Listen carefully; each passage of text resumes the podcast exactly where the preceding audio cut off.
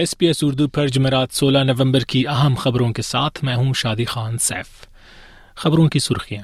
اقوام متحدہ کی سلامتی کونسل نے بلاخرہ غزہ پٹی میں انسانی دوستی کی بنیادوں پر کارروائیوں میں وقفے اور انخلا کے لیے راہداری کی قرارداد منظور کر لی ہے۔ آسٹریلی وزیر اعظم اینتھنی البنیزی نے کہا ہے کہ سیاستدان مصنوعی ذہانت یا آرٹیفیشل انٹیلیجنس کے ذریعے لوگوں تک خدمات کی رسائی کی چھ ماہ تک جانچ کریں گے۔ آسٹریلی حکومت نے قریب سات ارب ڈالرز کی بجٹ کٹوتیوں کے ضمن میں لگ بھگ پچاس اہم اور بڑے ترقیاتی منصوبے منسوخ کر دیے ہیں اور کرکٹ ورلڈ کپ کے دوسرے سیمی فائنل میں آج آسٹریلیا اور جنوبی افریقہ کے مابین بھارت کے کولکتہ شہر میں دوسرا سیمی فائنل کھیلا جا رہا ہے۔ خبریں تفصیل کے ساتھ۔ اقوام متحدہ کی سلامتی کونسل نے بلاخیر غزہ پٹی میں انسانی دوستی کی بنیادوں پر کارروائیوں میں وقفے اور انخلا کے لیے راہداری کی قرارداد منظور کر لی ہے۔ بارہ کے مقابلے میں صفر کے رائے سے کامیابی حاصل کرنے والی اس قرارداد کے لیے امریکہ، برطانیہ اور روس نے رائے شماری میں حصہ نہیں لیا اور قرارداد کے متن میں جنگ بندی یا اسرائیل پر حماس کے حملے کا ذکر نہیں کیا گیا ہے۔ آسٹریلیا نے اس قرارداد کی حمایت کی ہے، جبکہ سلامتی کونسل میں اسرائیل کے نمائندے جوناتھن ملر نے اسے حقیقت سے دور قرار دیا ہے۔ فلسطین کے نمائندے ریاض منصور نے اقوام متحدہ پر اسرائیل کو بین الاقوامی قوانین کی پامالیوں کے باوجود انصاف کے کٹہرے میں نہ لا پانے پر تنقید کی ہے۔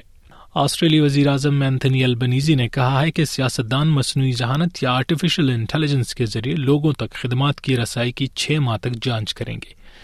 امریکی کمپنی مائکروسافٹ کے ساتھ یہ معاہدہ سین فرانسسکو شہر میں طے پایا جہاں ایپیک تنظیم کا اجلاس منعقد ہوا۔ اس موقع پر وزیر اعظم البنیزی نے کہا We need to skill up Australia's workforce for the technologies of the future so that we can help to create the jobs of the future. And that's what this is about. And it is a very exciting period. We'll run it.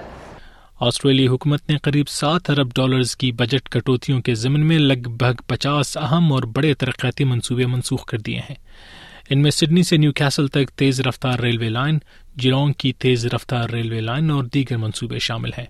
Infrastructure کی وزیر Catherine king کے بقول یہ منصوبے ویسے بھی حقیقتی معنوں میں تکمیل نہیں کیے جا سکتے تھے۔ نیشنلز کے ڈیوڈ لٹل پراؤڈ نے اس فیصلے پر تنقید کرتے ہوئے اسے مضافاتی علاقوں کی حق تلفی سے تعبیر کیا ہے۔ I can assure you that the Albanese government doesn't understand what's happening in regional Australia and we are the ones that are bearing the brunt of these infrastructure cuts.